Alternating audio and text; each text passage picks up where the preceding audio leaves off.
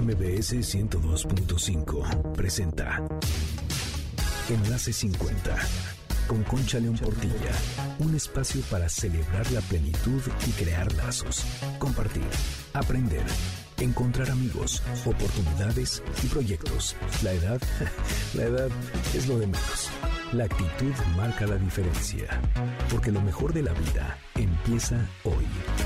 Enlace 50. ¿Qué tal amigos de Enlace 50? Bienvenidos a su programa. Soy Concha León Portilla. Este sábado 24 de septiembre. ¿Cómo les ha ido? De veras, qué semana tan intensa. Definitivamente el nervio pues ha estado muy fuerte con esto de los temblores. Y eso me hace empezar con una frase muy sencilla de François Sagan que dice así. La felicidad para mí consiste en gozar de buena salud, en dormir sin miedo y despertar sin angustia. ¿Cómo cobra importancia una frase como esta después de la semana que hemos tenido? Bueno, pues les deseo que estén muy bien y que poco a poco volvamos recuperando esa paz interior y esa paz exterior y que sigamos adelante. ¿Te ha pasado que comes cualquier cosa y te inflamas mucho o que tienes estrés y te inflamas. Fíjense cómo tiene que ver todo esto que vamos a hablar en el programa de hoy con la semana que hemos vivido. ¿Te ha pasado que te cuesta trabajo la digestión o que cada vez te caen mal más alimentos? ¿Sabes qué tanto influye el estrés en tu salud digestiva? El intestino es como un segundo cerebro. Los temas del colon irritable, la microbiota, la inflamación son recurrentes. Cada vez oímos más personas, más amigos y más conocidos que sufren de esto. Por eso hoy estará con nosotros la doctora Daisy Baptista de la Clínica Mayo para hablarnos de qué podemos hacer con todo esto que nos sucede, si nos sucede. Si aprendemos a cuidarnos, nos sentiremos mucho mejor. Van a ver unos tips buenísimos. Y antes de hablar con la doctora Daisy, vamos a empezar con tecnología, como siempre. ¿Sabías que ahora en TikTok también puedes poner un video en lugar de una foto de perfil? Hoy te enseñaré cómo puedes colocar un video de tu celular a tu perfil de TikTok para poder mostrar tu personalidad con los demás. Es muy sencillo. Lo primero que tienes que hacer es entrar a la aplicación de TikTok y vas a la sección que dice perfil. Esta se encuentra en la parte de abajo. Seleccionas el cuadrito que dice editar perfil y le das clic. Te abrirá un menú. Seleccionas el círculo grande que dice cambiar video y se van a abrir tus videos del celular. Escoges uno, el que más te guste, le das clic en la opción guardar. Tu foto de perfil ahora ya es un video. ¿A poco está buenísimo? Recuerda que estas son solo algunas de las tantas maneras de sacarle mayor provecho a tu celular y que puedes ver otros tutoriales, muchísimos tutoriales como este, entrando a reconectadostelcel.com al apartado de tutoriales y ahí vas a descubrir videos para usar aplicaciones para hacerte buenísimo con tu celular porque Telcel está comprometido en disminuir la brecha digital. Todo esto es posible a través de la mejor red Telcel. Si quieres que te mande esta información por escrito, ponme un WhatsApp al 55 23 25 41 61 y con muchísimo gusto te la mando. Soy Concha León Portilla, quédate en Enlace 50. Hablaremos con la doctora Daisy Baptista de la Clínica Mayo sobre el tema del colon irritable. Mucho que aprender porque somos muchos los que sufrimos de esto. Quédate aquí en Enlace 50. Enlace 50 Enlace 50. Estoy aquí contigo de regreso en Enlace 50 y como te dije vamos a platicar con la doctora Daisy Batista, que es gastroenteróloga, sobre el síndrome del intestino irritable. Yo no sé si tú sabes lo que es eso, pero yo sí lo sufro, lo vivo y estoy encantada de que la doctora Daisy Batista de la Clínica Mayo nos pueda dar algunas recomendaciones, cómo prevenir, cómo cuidarnos y que nos explique claramente qué es todo esto. Daisy, bienvenida. Muchas gracias, Concha, un placer. Pues qué gusto que estés aquí con nosotros en Enlace 50. ¿Estás en la Clínica Mayo de, por Rochester o qué? Sí, en, la Clínica Mayo de Wisconsin. Muy bien, pues gracias por tu tiempo. A ver, Daisy, tú que eres especialista en todo esto del intestino, ¿qué es exactamente este síndrome del intestino irritable? Sí, el síndrome del intestino irritable es algo que es un poquito complejo porque a pesar de que es extremadamente común, es un síndrome que, como la palabra lo dice, el síndrome mental, eh, eh, es una combinación de síntomas que los pacientes pueden presentar. Algunos pacientes, para ellos, la, cosa cardinal es que tienen abdomen, eh, dolor en el abdomen, ¿ok? Ese es el síntoma cardinal y ese dolor en el abdomen está asociado con otros síntomas, que ya puede ser estreñimiento, o sea, problemas para ir al baño, o para algunos pacientes diarrea, para otros pacientes es eh, inflamación, como que se sienten hinchados, que la barriga se le pone grande, porque tienen muchos gases.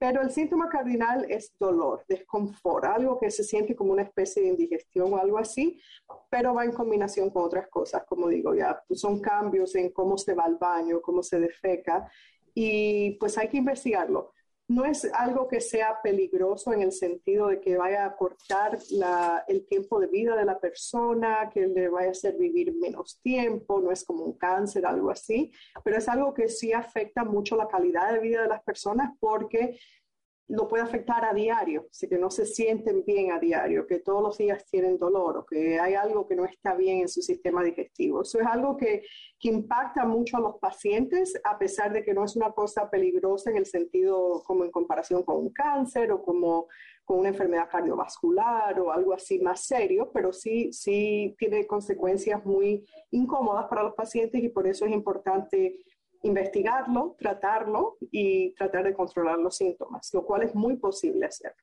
Es muy posible, porque mira, yo este síndrome creo que ahora se le llama así, antes era la colitis o son cosas diferentes. Sí, no, son bien diferentes, porque cuando decimos colitis, colitis, como yo le explico a mis pacientes, eh, cualquier palabra que termine en itis significa inflamación de ese órgano. Eh, cuando uno dice colitis es inflamación del colon, por ejemplo. Eh, en el síndrome de colon irritable no hay ninguna inflamación. Si hacemos estudios ya sean radiográficos con un scan o si hacemos colonoscopía, si hacemos biopsia, vemos que físicamente se ve bien, el órgano se ve bien, el intestino se ve bien, no hay inflamación. en realidad no es una colitis, pero cuando uno se siente mal dice tengo colitis, pero en realidad no es, no es exactamente una inflamación, porque si fuera inflamación lo tratáramos con antiinflamatorios. En el síndrome de colon irritable, el intestino se ve perfectamente bien, es más bien una disfunción que no, eh, de la manera que lo entendemos hoy en día, es que es como una, eh, a ver, en inglés me es más fácil decirlo, como una hipersensibilidad visceral, ¿ok? Yo siempre le explico a mis pacientes, fuera de lo que es el sistema nervioso, del cerebro, de la columna vertebral, donde más tenemos neuronas y los neurotransmisores que se comunican con el cerebro, es en nuestros intestinos, en nuestra barriga. Por eso es muy común, por ejemplo, digamos, en muchachos jóvenes que están en la universidad, a lo mejor cuando se están preparando para exámenes finales, que tienen más estrés, o una persona cualquiera, en un momento de estrés, a algunas personas le da diarrea, a otras personas lo que le da es dolor en el abdomen o se sienten como que una gastritis o algo así. ¿Por qué? Porque el cerebro está sintiendo que hay un eh, aumento en el estrés y lo está sintiendo en el abdomen, pero no porque hay una inflamación, sino que de la manera que entendemos este síndrome es que hay como una hipersensibilidad en lo que es el intestino, en el sistema digestivo, que nos hace sentir todos estos síntomas, pero en realidad si pudiéramos abrir y mirar o si pudiéramos, eh, o si hiciéramos un scan, o si hiciéramos una endoscopía y tomar biopsias, es que está perfectamente bien. So, el órgano está bien, pero la manera que nuestro cerebro lo está percibiendo no está bien, se siente mal. Cosas que normalmente no deberían de causar síntomas, empiezan a causar síntomas. So, yo a veces me dicen pacientes, no es que yo siento cuando la comida me está bajando por el intestino, eso es un sentimiento normal, es una sensación normal no tiene por qué causar dolor o desconfort, pero sí, si esas neuronas y esos neurotransmisores en ese paciente en específico están como en alerta, que están ahí como que, eh, que se siente mal, que se siente que, hay algo que está completamente mal, pues el paciente se siente mal, si tiene dolor o se siente eh, o hinchado y cosas así. Pero es por eso, porque es como que hay un desconecto o que no está regulándose bien las sensaciones. Entonces, ¿quiere decir que este síndrome viene mucho del estrés? No es que venga del estrés, pero el estrés en sí sí lo, hace que esté peor. Y sabemos que los pacientes cuando están bajo periodos de más estrés, pues se sienten, tienen más síntomas. Y, y, en realidad, honestamente, el estrés afecta a todo, ¿verdad? Hasta si fuera un cáncer o algo así, afecta el sistema inmunológico cuando estamos bajo mucho estrés, no dormimos bien, tal vez no comemos bien, eso afecta a nuestro sistema inmunológico, las defensas del organismo contra infecciones y demás. So, el estrés hace que todo funcione menos que lo ideal y ciertamente bajo eh, sobre la cuestión esta del síndrome de colon irritable lo afecta muchísimo, muchísimo. Por eso, uno, uno, de los tratamientos, una de las partes de los tratamientos que se utilizan para manejar este síndrome de colon irritable es mucho la, psicoterapia, es una de las cosas que funciona mejor. Sí, hay muchos medicamentos diferentes, dependiendo si tiene diarrea, si tiene estreñimiento y demás, pero lo que es la psicoterapia, ejercicios de respiración, de relajación y todo eso se utiliza muchísimo como una terapia adjunta a lo que es la terapia de medicamentos, porque funciona muy bien para los pacientes. Entonces, conocemos los síntomas, sabemos que el estrés no ayuda. ¿Y qué otras cosas causan este síndrome? Eh, también puede ser una cuestión, estamos aprendiendo más y más sobre este síndrome, pero puede ser también una cuestión de la dieta, de los tipos de comidas que estamos consumiendo, si hay cosas con muchas eh, procesadas, que tienen muchas cosas procesadas, algunos ciertos tipos de medicamentos que tienden, no medicamentos, pero em, comidas que tienden a fermentar más. Hay muchas comidas que hacen que nos cause más gases. Por ejemplo, ustedes en México, que les gusta tanto los frijoles como a, tantas eh, comunidades hispanas, el frijol es buenísimo, súper nutritivo, pero causa mucho gas porque fermenta y la bacteria hace que fermente. Ahora, muchas personas pueden comer frijoles y tal vez siente un poquito de gas, de flatulencia, no le molesta, pero el que tiene el colon irritable se siente como que se hincha como una pelota y ahí le viene el dolor y le viene el desconfort y todo eso. eso eh, una combinación de cosas, puede ser la comida, puede ser el estrés, también esa hipersensibilidad que no sabemos por qué le pasa a ciertas personas y a otras no. Muchas, eh, una de las cosas que se describe muy comúnmente en este síndrome es que tal vez también cuando tiende a desarrollarse más en mujeres que en hombres y también puede ser a veces precipitado por una infección. No es que siempre sea una infección, pero por ejemplo, si la persona eh, tiene una infección con un parásito, ya sea giardia o algún parásito, alguna bacteria o algo, no es, es bastante común oír que, oye, tuve una infección tomé giardia cuando estaba de vacaciones y cuando regresé me lo traté, me hice el antibiótico, se me quitó la giardia, pero mi, mi ir al baño nunca fue igual. Y ahí de, ahí adelante empecé a tener diarrea o empecé a tener dolor o empecé y, ya se me curó la giardia. ¿Por qué es esto? ¿Por qué? Porque cuando hubo esa infección tal vez causó alguna irritación, esos nervios y esas neuronas y todo eso del intestino se, se alteraron y nunca se pudieron regular de nuevo para volver a lo que era normal para esa persona. Eh, también eh, hay mucho que se está aprendiendo ahora sobre lo que en inglés le dice el microbiome, el, ¿cómo se dice? la microbiota, microbiota. la, la microbiota y las bacterias que tenemos y todo eso, estamos en nuestra infancia aprendiendo sobre eso y tal vez de aquí a 10 años, 15 años sabemos mucho más y cómo manipularlo, pero también hay pensamientos sobre eso, que, que cuál es la diversidad de la microbiota del intestino que puede afectar um, o influenciar que una persona desarrolle el, síndrome del colon irritable o no. Cuando ya te da una vez, ¿ya se te queda? Sí, eh, por lo general, por lo general, cuando ya una vez que lo tienes, como que lo tienes de por vida.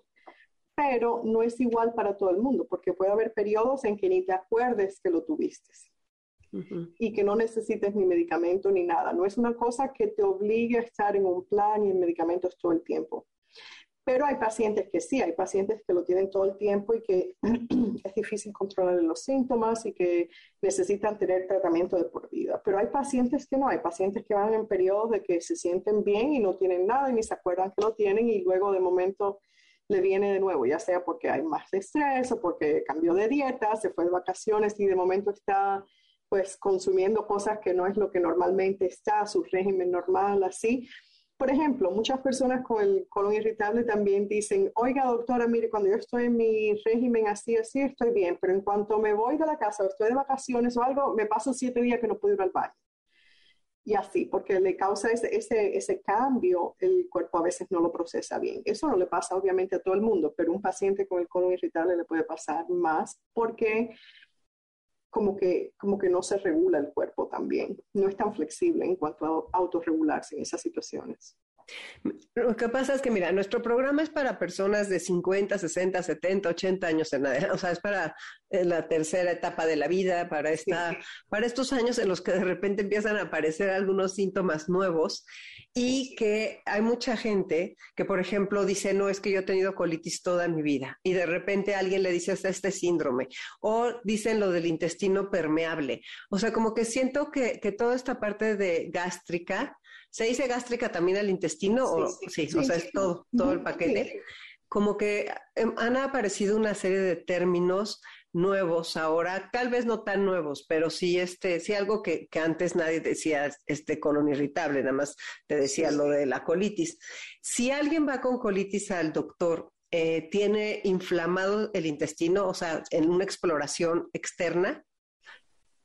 O no, no, por lo general, cuando uno dice ya tienes colitis, es porque ya se verificó que en realidad hay inflamación, ya sea porque se le hizo un scan que enseñó que sí, que el colon está inflamado, el intestino delgado está inflamado, una gastritis, que el estómago está inflamado, o, o más específicamente, se le hizo una endoscopía que enseñó que había úlceras, que había inflamación verdadera. Eso es bien serio y eso necesita casi siempre, dependiendo de por qué es que, sea, que, esté, causando la inflamación, eh, ya eso sí necesita un tratamiento que es más inmunosupresivo y otros otros esteroides y otros medicamentos que son más serios y, y tratamiento de por vida.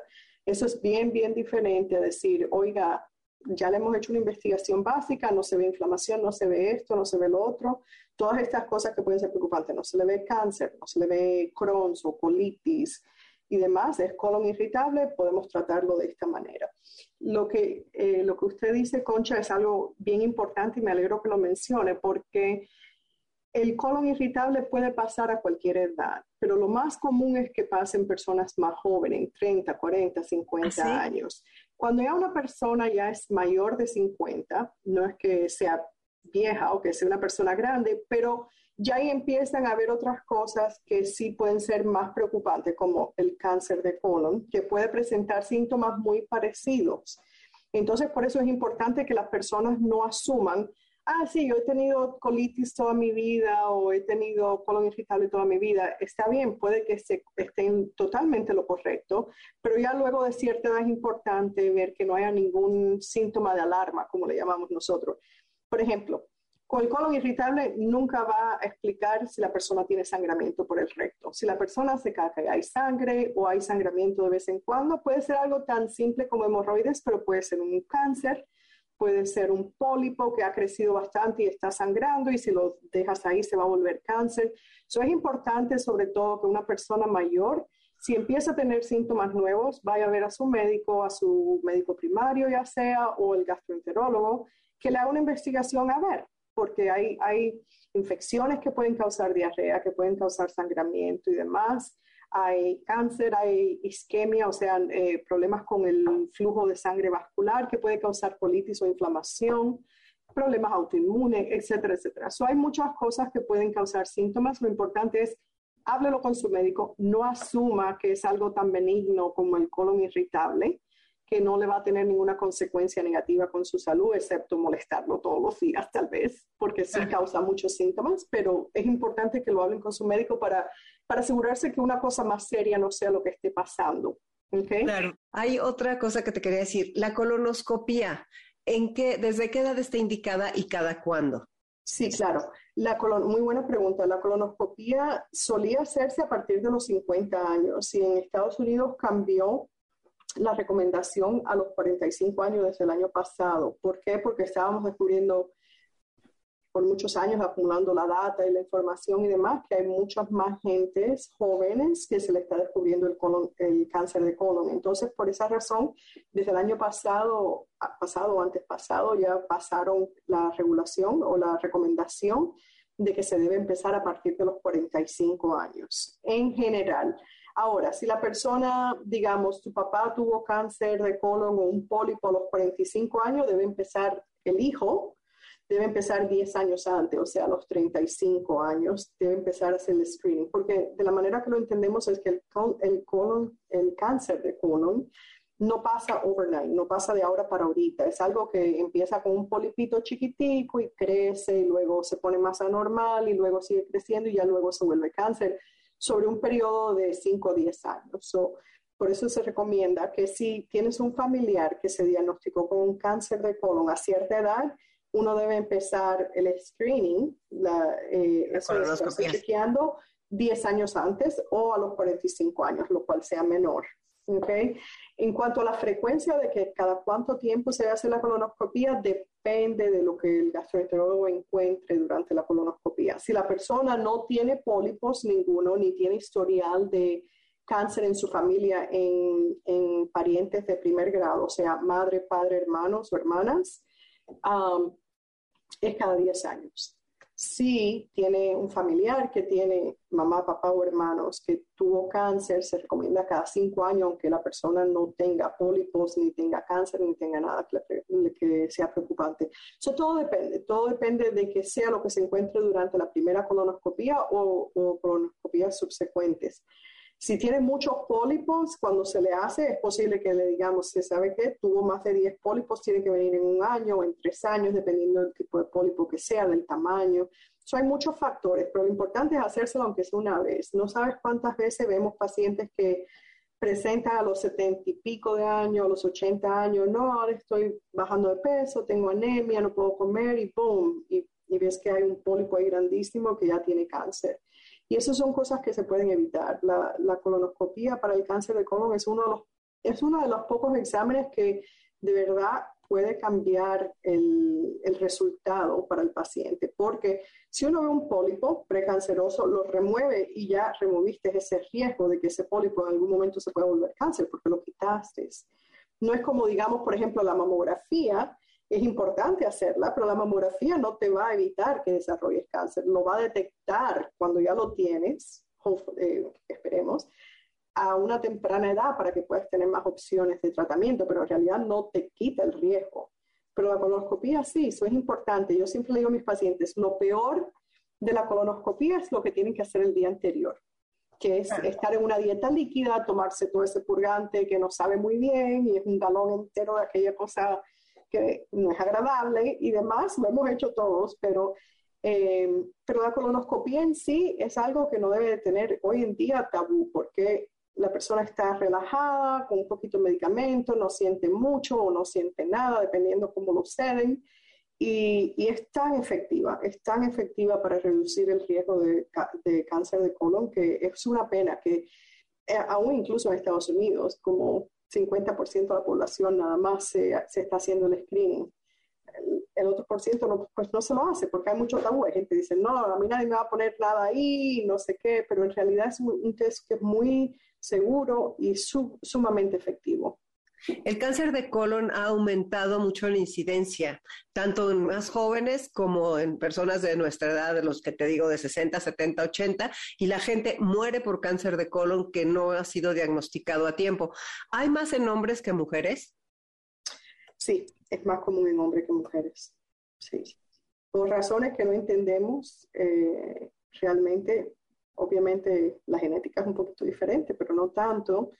Eh, pero sí hay muchos factores. También una de las cosas que, por la cual también se la achaca tal vez que ha habido un, poco más de aumento, eh, el consumo de carne, carnes rojas está asociado con más riesgo de cáncer de colon, el fumar y una cosa que es súper, súper común hoy en día, la obesidad. Eh, la obesidad está también implicada en el, en el aumento del riesgo de cáncer de colon, como muchos cánceres más son es algo que es más y más común en la sociedad hoy y, está influenciando eso. ¿Por qué la obesidad está asociada a tantas cosas? O sea, porque es que de verdad siempre te dicen la obesidad para la diabetes, para las enfermedades cardiovasculares, o sea, como que para todo.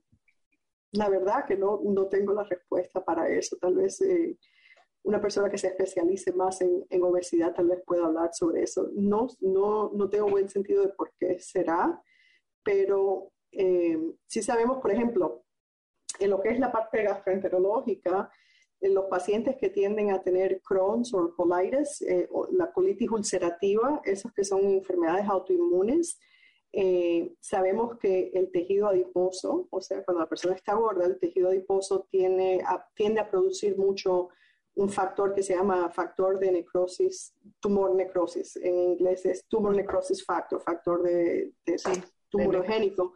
Y esos pacientes con obesidad pues tienden a tener una más inflamación, necesitar más medicamento para controlar esa inflamación y esa cosa autoinmune. So, sabemos que ah, por lo menos en, esa, en ese tipo de, de, enfermedad, esa es una cosa que está implicada. En cuanto al cáncer, no sé bien por qué razón será que, que aumenta el riesgo, pero sí se ha determinado que aumenta el riesgo. Daisy, esto está interesantísimo. Permíteme hacer un corte. Soy Concha León Portilla. Quédate en Enlace 50. Enlace 50. Enlace 50. Estamos aquí de regreso este sábado hablando del colon irritable y de muchas cosas más que nos suceden en el estómago, en los intestinos y cosas que debemos de saber para cuidar nuestra salud. Continuamos con Daisy Batista. ¿Tú qué dirías para evitar este colon irritable o la colitis? Y hay muchos tipos de colitis, ¿verdad? La ulcerosa dijiste ahora, ¿y cuál otra hay? La otra, la otra que es autoinmune es la de Crohn's. Eh, Creo que en inglés y en español sí es igual. Crohn's. igual, sí. Sí, el Crohn's es algo que incluso en los países subdesarrollados o, se pensaba que eso era una enfermedad del, del, oeste, o sea, de Estados Unidos y de Europa, pero en los últimos 30, 40 años hemos visto que en realidad no, que la incidencia está aumentando a través del mundo, hasta en lugares donde hay o sea, un poco más de pobreza, digamos, en la India, en países subdesarrollados está aumentando y parte de eso se, implica que tal vez es una cuestión de la dieta, de las cosas procesadas, tanto azúcar en la dieta, el consumo de azúcares. También, por ejemplo, en estos casos autoinmunes se piensa que como en los últimos 100, años ha habido tanto desarrollo en cuanto a lo que es la higiene, que cuando somos chiquitos tenemos eh, estamos expuestos menos a infecciones que cuando éramos chiquitos tal vez cogíamos parásito, una infección de algo y esas infecciones te ayudan a educar a tu sistema inmunológico a que no se ataque el propio cuerpo. Entonces, como estamos más protegidos y menos expuestos a esas enfermedades infecciosas durante la niñez, tal vez cuando ya llegamos a la adultez, pues el sistema inmunológico como que no, nunca tuvo ese periodo de educación y empieza a atacarse. Entonces ahí hay problemas de ya sea intestinales con la colitis ulcerativa o sea neurológico con la esclerosis múltiple o con la artritis reumatoidea, etcétera, etcétera. Entonces se piensa que tal vez eso tenga algo que ver. El, lo que hemos ganado en cuanto a la higiene, que hay menos niños que se mueren tal vez cuando son chiquitos por disenteria, por infecciones y todo, tal vez nos ha traído un poco más de problemas inmunológicos porque no tenemos ese periodo de educación del sistema inmunológico al principio de la vida, cuando el sistema inmunológico es bastante plástico y, y, se puede moldear como debe de ser, pues tal vez eso nos predisponga más a, enfermedades autoinmunes después, en la adultez. La enfermedad de Crohn, ¿en qué, ¿cuáles son los síntomas? La enfermedad de Crohn es, es una que los síntomas también son bastante variables, porque hay pacientes que tienen diarrea con sangre, otros que no tienen diarrea y que lo que tienen es dolor abdominal. hay pacientes que le da un poquito de estreñimiento, no es lo más común, pero le da.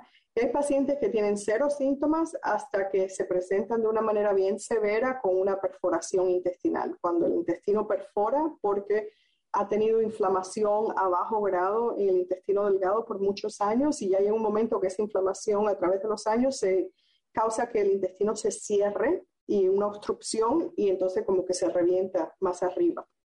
Y entonces tiene una presentación bien drástica de momento, mucho dolor de momento y cuando es como una apendicitis, por ejemplo, estás bien hasta que no estuviste bien.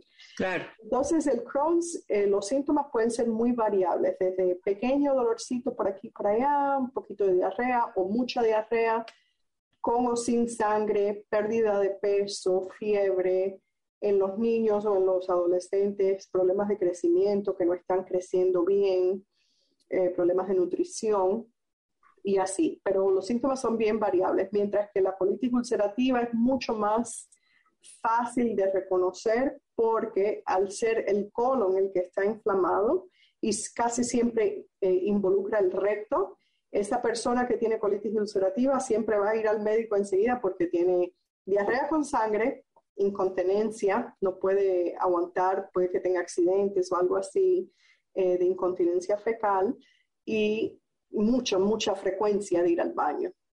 Okay, so casi siempre la colitis ulcerativa es mucho más fácil de reconocer desde un principio porque el paciente no puede tolerar estar corriendo al baño 10, 15 veces al día, hacer caca y con sangre y que si, si muchos pacientes me dicen, por ejemplo, doctora, no, no, me puedo ni pasar un gas cuando estoy en público porque no sé si, me, si paso un gas y me voy a tener un accidente y me voy a ensuciar la ropa o me va a salir sangre o mucosidad y esas cosas así. Eso es mucho más fácil de diagnosticar, pero son como primas hermanas, ¿eh? están en un espectro de enfermedades autoinmunes que, eh, pues, eh, una, una siempre involucra el colon y el Crohn's, pues puede ser el intestino delgado, el estómago, desde la boca hasta el ano. Y la otra cosa importante en cuanto a estas enfermedades autoinmunes del Crohn's y colitis es que casi siempre se diagnostican al principio como entre las personas entre 15 y 25 años hasta 30 años, pero luego hay un segundo eh, grupo de personas entre 50 y 70 años donde empieza de nuevo. So, el grupo más grande es las personas jóvenes, pero no quiere decir que una persona de 60 o 70 años no lo puedan diagnosticar por primera vez con eso. No es una enfermedad que necesariamente es desde el principio de la vida hasta el final. Hay personas que pueden haber estado bien toda su vida y de momento el sistema inmunológico decide empezar a atacar el intestino y causa problemas. Ah, antes de preguntarte qué prevención podemos tener, eh, los eh, divertículos. Los divertículos, ese es un problema grande. ¿Sí? O sea, grande en el sentido de que es extremadamente común. Dependiendo extremadamente común, dependiendo de dónde estés y de la genética de ese grupo de personas. No sé qué tan común sea en Latinoamérica o en México, pero por ejemplo, donde yo vivo en el, en el Midwest del país, eh, donde es más descendencia europea, es súper, súper común, súper común. Probablemente, no sé, me siento como que el 80% de las personas que le hago una colonoscopia tienen divertículos. Okay. Ahora, so, eh, la parte de los divertículos tiende a ser una cuestión, tiene, tiende a ser una cuestión genética, o sea, ocurre en las familias, pero también tiene mucho que ver con la dieta. Y la dieta que no es alta en fibra, eh, también las personas que tienen estreñimiento a través de los años y los años y los años y no se trata los estreñimientos y siempre están como pujando y y lo otro, pues tienden a desarrollar más divertículos. Pero una gran parte es genética. Puede que vayas al baño regular y todo, y si tu mamá tuvo divertículos y tu papá tuvo divertículos, probablemente vas a tener divertículos. Pero es un problema extremadamente común. Lo mejor que se puede hacer, una vez que ellos ya los tienes, pues no los puedes quitar. O sea, excepto si tienes cirugía. O no es que puedas hacer algo para decir, ay, me voy a, me voy a curar de estos divertículos. Pero lo que puedes hacer es prevenir que se empeore, prevenir los ataques en cierta medida, eh, tratando de evitar el estreñimiento. O si la persona padece estreñimiento, puedes tratar de estar en un régimen que lo mantenga regular y consumir bastante fibra. ¿okay? De 35 gramos, 25 a 35, 35 gramos de fibra.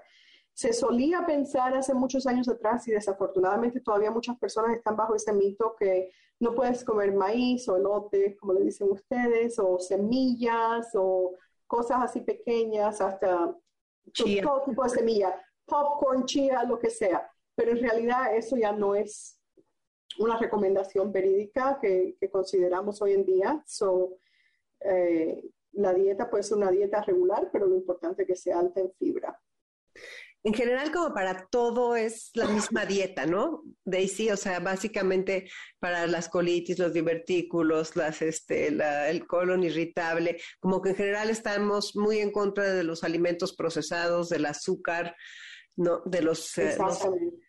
Sí, exactamente. Incluso en lo que es la colitis ulcerativa y el Crohn's, eh, eh, hay un par de dietas que han, que han demostrado que son efectivas, no como no como solamente el único tratamiento, pero como un, tratamiento adjunto que ayuda a que los medicamentos y que la persona, el paciente esté mejor, y es la dieta mediterránea. ¿Qué, es la dieta mediterránea? Las cosas saludables, ¿verdad? Los pollos, las, las carnes de ave, las cosas que no tienen mucha grasa, los vegetales, el aceite de oliva, ese tipo de cosas así. Son la dieta mediterránea y la otra que se recomienda es esta de eh, carbohidratos específicos, que es un poco más complicada, pero hay ciertos carbohidratos que están implicados un poco más en la inflamación que otros. Pero en realidad eh, la, la manera más sencilla de pensar sobre esto es una dieta lo más saludable posible en el sentido de frutas, vegetales, no comer tanta carne roja y cosas con tanta grasa, lo más natural posible, lo más natural, menos procesada posible, no un montón de azúcar añadida y esas cosas así, sino lo que está normal en la naturaleza, en las frutas y demás. Sí, y la parte de tomar mucha agua y hacer ejercicio, ¿no? Correctamente, evitar obesidad, hacer ejercicio porque el ejercicio no solamente que te ayuda a no tener la obesidad, pero también ayuda un poco a relajarse, a, controlar el estrés de una manera más um, efectiva, de una manera mejor. Sí, lo que pasa también con el paso de los años, yo escucho a muchas personas que conozco de mi edad y para arriba, que todo su intestino empieza a funcionar diferente. Vaya, personas que tal vez nunca tuvieron problema de ir al baño y ahora son estreñidas, y otras que iban una vez al baño y lloraban tres veces al baño, o que tienen la sensación de que nunca terminan de, de, este, de estar en el baño. O sea, sobre todo que sienten, de que sienten el deseo de pujo más. ¿Eso es preocupante o no?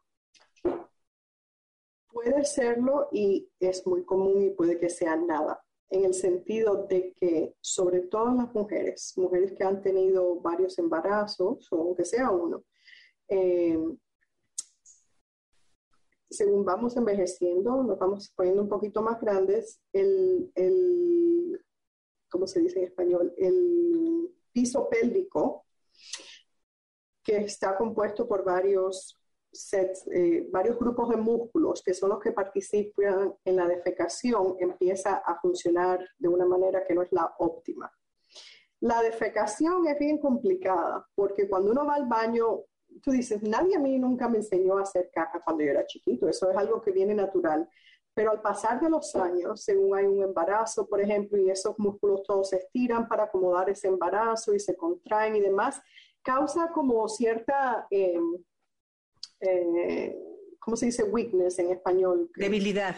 Debilidad en esos músculos que ya se han puesto demasiado flexibles, ya no se contraen como debe de ser, y eso causa que cuando vamos al baño a defecar o si, sintamos la sensación cuando en realidad no hay tanto ahí, o que no podamos, no podamos generar la presión necesaria con esos músculos para tener una evacuación completa y por eso la persona siente que fui un poquito, hice un poquito y todavía me siento que tengo que ir más y voy y me siento y no hago más y demás. So, esos siempre son síntomas que son muy comunes según vamos envejeciendo un poco más y tienden a ser problemas del, del piso pélvico, de ese set de músculos que o no se están contrayendo lo suficiente o no se están relajando lo suficiente. Y eso tiene una investigación básica que se hace y cuando esa investigación se hace, pues ya uno ve si, cuál es el problema y cómo se puede rectificar. Y hay una terapia física que es específicamente dedicada para eso, para esos músculos pélvicos.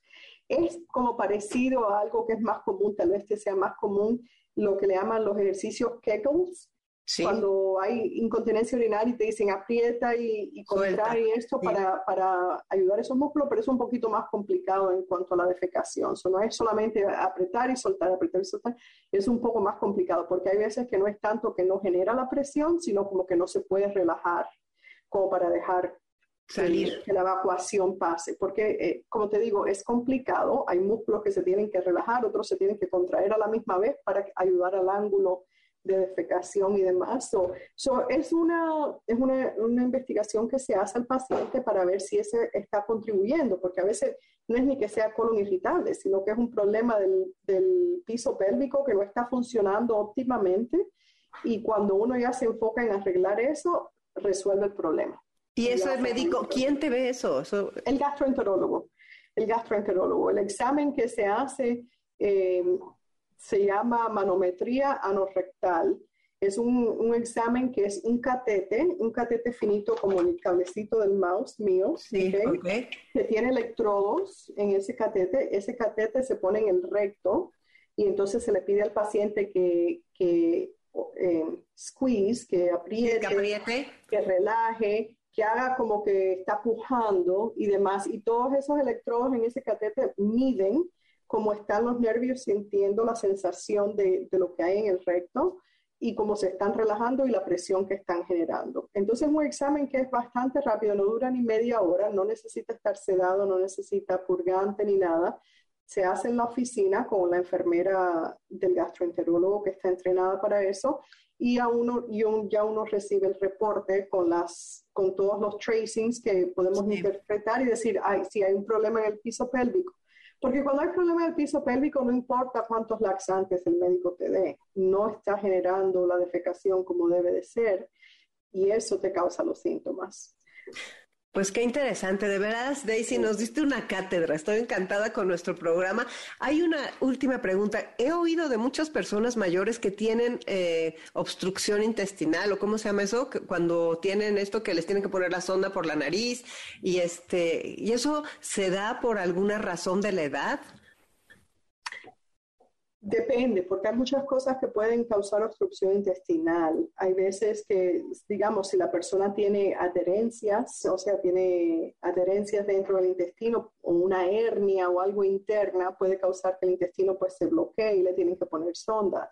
Hay personas que desarrollan una obstrucción porque, digamos, eh, tienen ciertos medicamentos que hacen que el intestino pues no se contraiga como es y no se mueve y entonces se dilata y se siente así muy enfermo. Puede ser causada también por un cáncer, si hay algo que está creciendo dentro del intestino o fuera del intestino que está comprimiendo por fuera, puede causar eso también.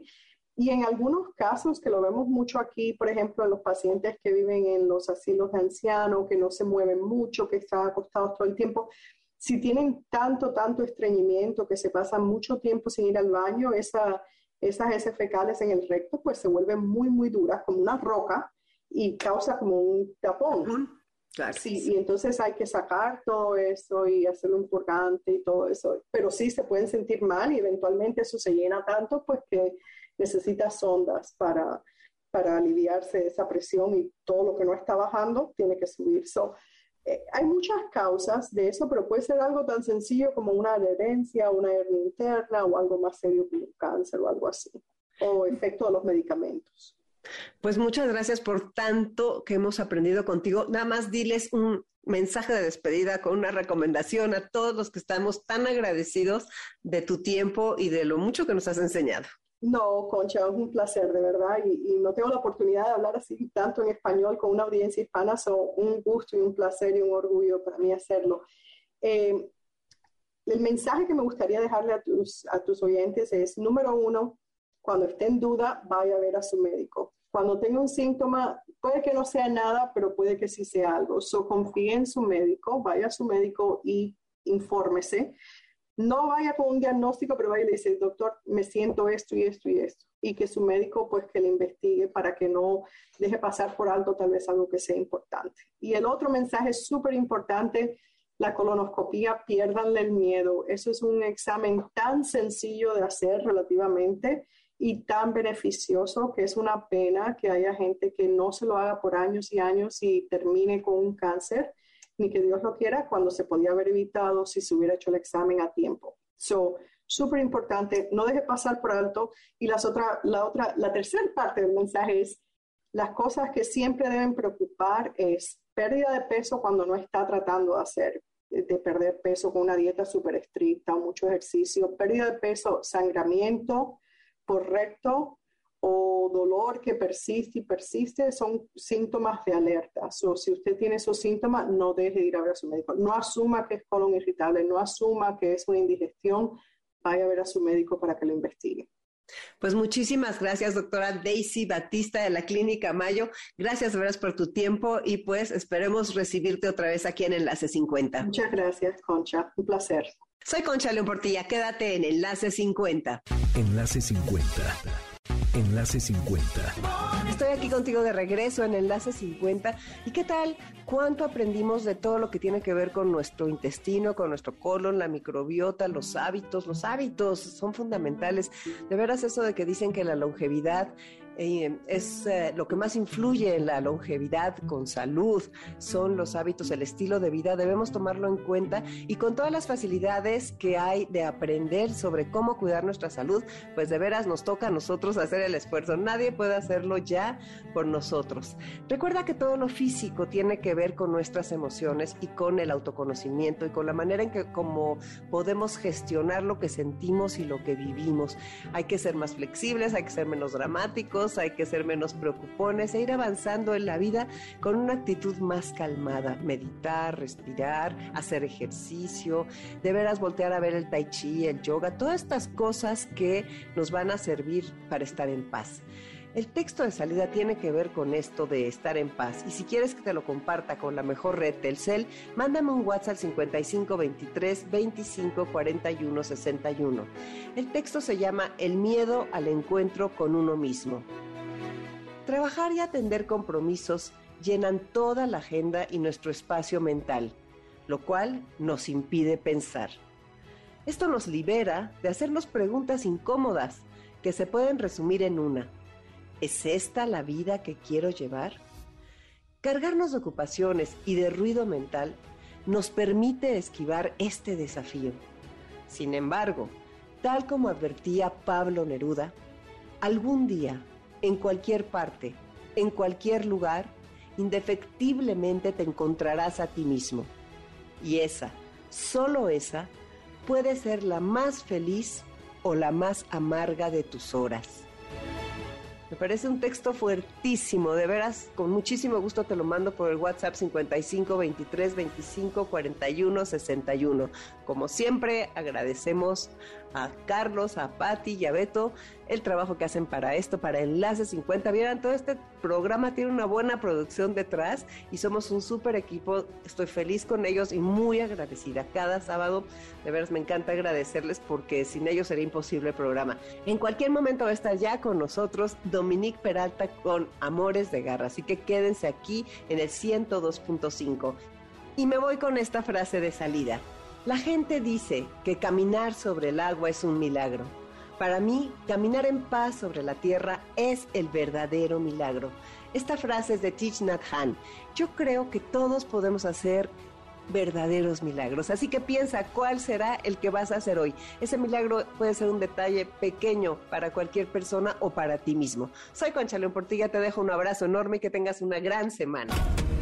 ¿Qué cuántos años tengo? ¿A quién le importa? MBS 102.5 presentó Enlace 50 con Concha León Portilla. Te esperamos el próximo sábado, una a 2 de la tarde, por MBS 102.5.